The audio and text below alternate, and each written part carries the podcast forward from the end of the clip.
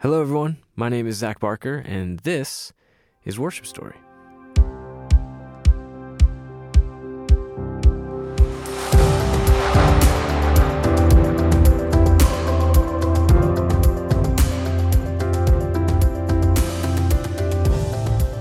Well, I hope everyone is doing well wherever and whenever you are listening to this. Worship Story is meant to be Uh, maybe a different way for you to grow closer to God. And so I thank you for listening, and I pray that God speaks to you through this episode. If you are new to the podcast, hello, welcome. Uh, I'm honored that you would give it a try. I encourage you to check out some of the past episodes as well. Obviously, I'm a little biased, but I think that there's been some great content, uh, especially from my conversations with Dominic and Josh. And so make sure to listen to those too. Today, I'm going to do a song devotional where I'll walk through lyrics of a worship song and see how we can learn more about God's character through it. Uh, I'll play the full song at the end of the podcast, so stick around for that. Okay, so let's explore Bethel Music's Raise a Hallelujah. I'm gonna sing in the middle of the storm.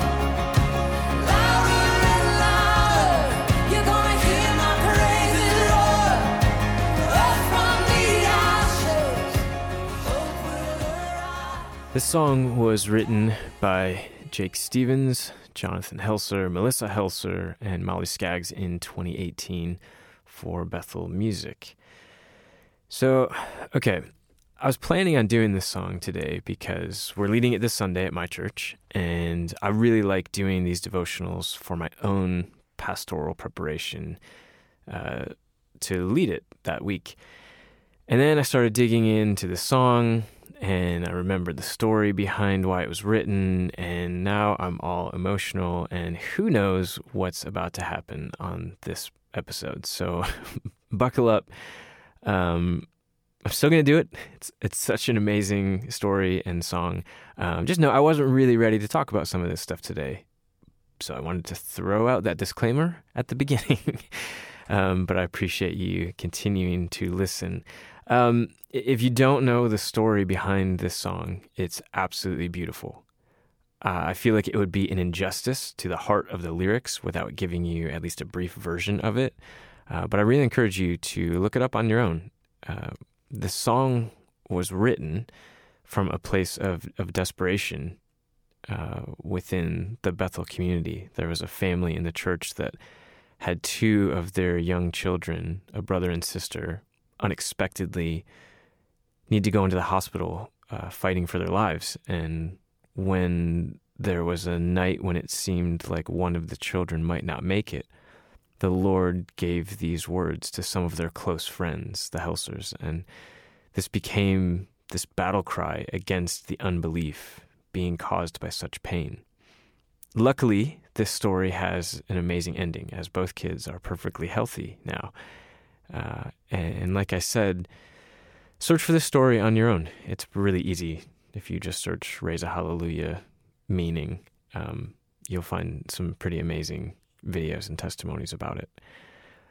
So before we get into the lyrics of the song and more the clear devotional, um, something I've liked to start doing is uh, called Worship Leader Corner.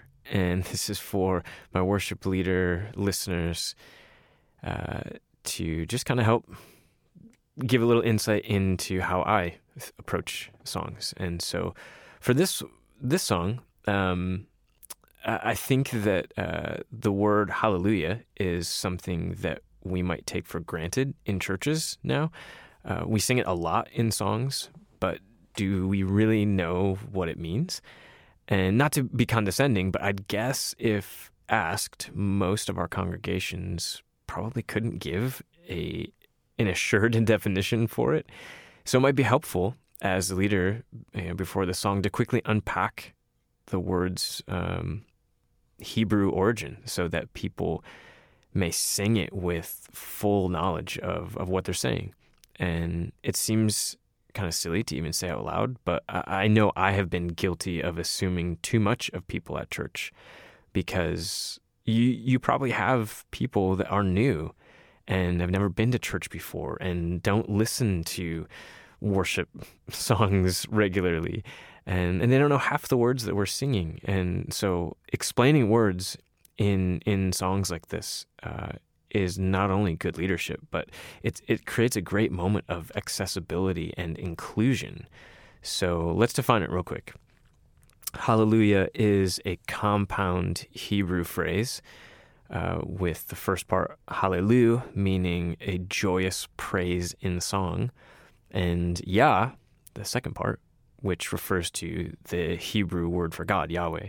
So put together, we are saying or singing in song, we joyfully praise God in song. That's the phrase. That's what hallelujah means. We joyfully praise God in song. So now that we know that, let's let's dig into the lyrics. So verse one, I raise a hallelujah in the presence of my enemies. I raise a hallelujah louder than the unbelief. I raise a hallelujah, my weapon is a melody. I raise a hallelujah, heaven comes to fight for me. This song is a call to action. It's a, a prayer for miracles that only God can provide when the broken, sinful earth around us is confronting us. And this song calls us to, like we just learned what that word means, sing joyfully to God. And and even later in the song, it, it encourages us to sing louder. Um, and what I love about it is it kind of breaks it up into eight different ways. And each verse, there's two verses, uh, has four of these ways. So verse one's ways to sing joyfully to God. Uh, the first one is in front of our enemies, much like Daniel praying when it was against the law. Um, the second one is to drown out unbelief, like Elijah versus the prophets of Baal and all the unbelievers on Mark, Mount Carmel. Um, the third third way is to weaponize music. The third line says, my weapon is a melody. And just like most of the Psalms do, they use music and they use song as as something on the going on the offensive, right? And uh, the fourth fourth line of this verse, the fourth way of joyfully singing to God is to acknowledge that God is the one who fights our battles. Scripture is full of this reminder. Um, like in Deuteronomy three twenty-two, it says, do not fear them, for the Lord your God is the one fighting for you. Or later in Deuteronomy twenty, verse four, for the Lord your God is the one who goes with you to fight for you against your enemies, to save you. And later in the New Testament, uh, one of my favorite verses, Romans eight thirty-one, if God is for us, who can be against us? So we go into the chorus. So I'm going to sing in the middle of the storm. Louder and louder, you're going to hear my praises roar. And up from the ashes, hope will arise. Death is defeated, and the King is alive. This chorus, um, you know, despite the trials of this human life, our joyous song to God is our response. And through the good and the bad, we lift high Jesus' name. And like Christ, who is the perfecter of our faith, our response to persecution can be one of praise. Um, it should be one of praise. It, it can feel backwards at times, but the Apostle Paul reminds us of this in almost every one of his books, to basically consider it joy that we are deemed worthy enough for the enemy to come after us. For that means we are we are giving off the appearance, the fragrance of Christ. Jesus encourages us um, along these lines in, in Matthew five. It says, blessed are you when people insult you and persecute you and falsely say all kinds of evil against you because of me. Rejoice and be glad, for your reward in heaven is great. For in the same way, they persecuted the prophets who were before you. And so in the middle of the storm, we get to make a choice, to worry and doubt, or to worship joyfully to sing joyfully to our God, knowing that it's ultimately Him who's in control, and that He's the one who comes to fight for us, and that through His great love for us, He caused His Son Jesus to defeat death and pain once and for all on the cross. That is worth being joyful about. That is worth having a joyous praise in song to God. So verse two, four more ways to praise joyfully. I raise a hallelujah with everything inside of me. I raise a hallelujah. I will watch the darkness flee. I raise a hallelujah in the middle of the mystery. And I raise a hallelujah. Fear, you lost your hold on me. So the fifth reason, the fifth way to praise joyfully with, with our whole hearts. Um, again, the Psalms are littered through this, but Psalm eighty-six, one oh three, one nineteen, one thirty-eight kind of have that that phrasing, that whole heart with my with all of me, with my whole innermost being, may I worship you. The sixth way, that sixth line, um, is while watching God's great light drive out darkness. Like Jesus said in John twelve forty-six, I have come as light into the world so that everyone who believes in me will not remain in darkness. And then for us, Paul writes in Ephesians five eight, for you were formerly darkness, but now you are light in the world, and walk as children of light. And so like the like that line in, in the song says, I will watch the darkness flee because we are carriers of the light. The third third line in the verse, um, in the middle of the mystery, where we can sing out while we're experiencing the mysteries of God. Like in, in Job, you know, asking, can can anyone know the heights and depths and the limits of our God? No, we can't. It's unfathomable. And the last reason in the end of the verse, raise a hallelujah. Fear, you lost your hold on me. In the middle of this thought that God could abandon us to fear, we're, we're reminded that we should sing joyfully. And again, Deuteronomy thirty-one reminds us to be strong and courageous. Do not be afraid or tremble, for the Lord your God is the one who goes with you. He will not fail you or forsake you. And the bridge um, just continues to to dominate with with this encouragement of, so we just named these eight different ways in these two verses of why we should praise joyfully. And so we should be singing louder. This is always, you know, doing a little worship corner again. This is always one of those moments in this song where you realize if if people are with you or not. Um, you you shouldn't be able to just lightly sing the words, sing a little louder. It catches people off guard a little bit. They realize that, man, there's something a little bit ironic of how I'm singing right now, my posture towards this song. And so we get to just declare this. And so if we if we have fully embraced the realities of God's character that has been reminded to us, these truths about our God that we have just sung, of why we should be singing joyfully to God, um, it probably should get louder. We probably should sing louder if we're honest. And so the first bridge is just, you know, declaring that, sing a little louder. And then the second part of the bridge kind of recycles the first verse, those first four reasons. So sing a little louder in the presence of my enemies. Sing a little louder than the unbelief. Sing louder, my weapon is a melody. And sing louder because heaven has come to fight for me. So for me, um, the story in, in these words Uh, hits really close to home. And I mentioned being a little emotional, kind of digging into um, the heart of these lyrics. Um, I've mentioned this before on another episode briefly, but both of my sons immediately after birth were rushed into the N I C U for different reasons.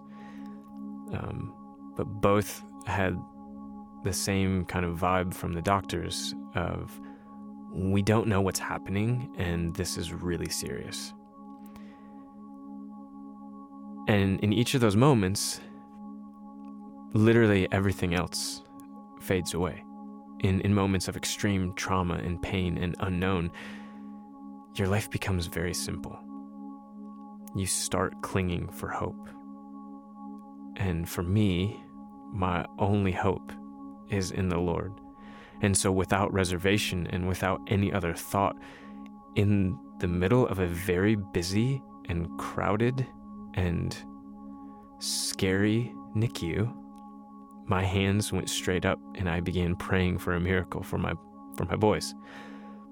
Um, it didn't matter who was around, and I know I know that I freaked out some of the nurses and doctors, but I didn't care. I had one choice in this physical world at that moment, and that was to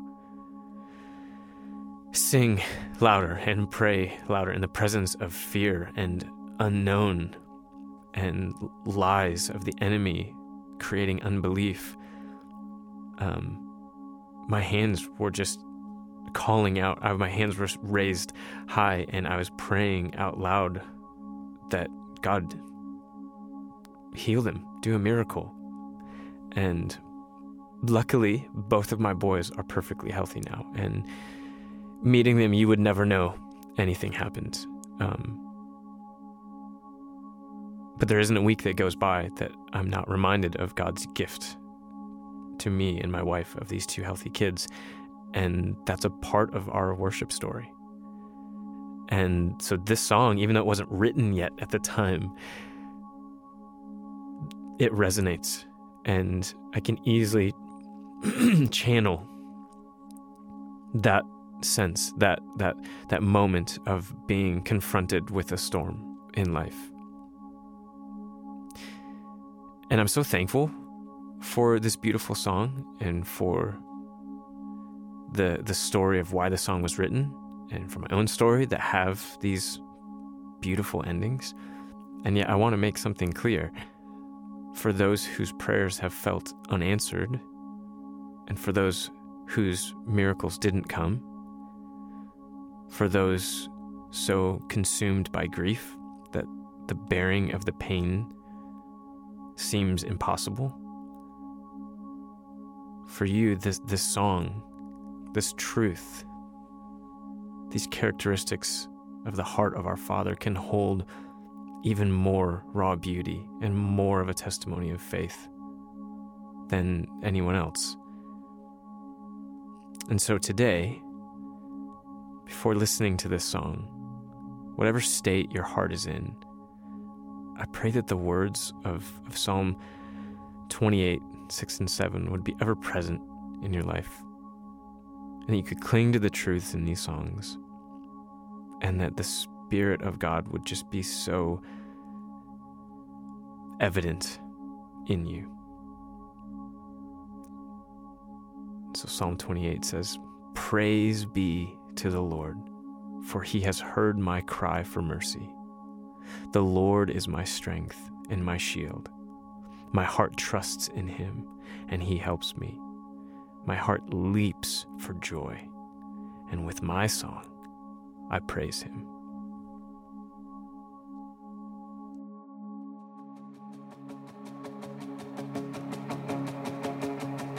I raise a hallelujah in the presence of my enemies. I raise a hallelujah louder than the unbelief.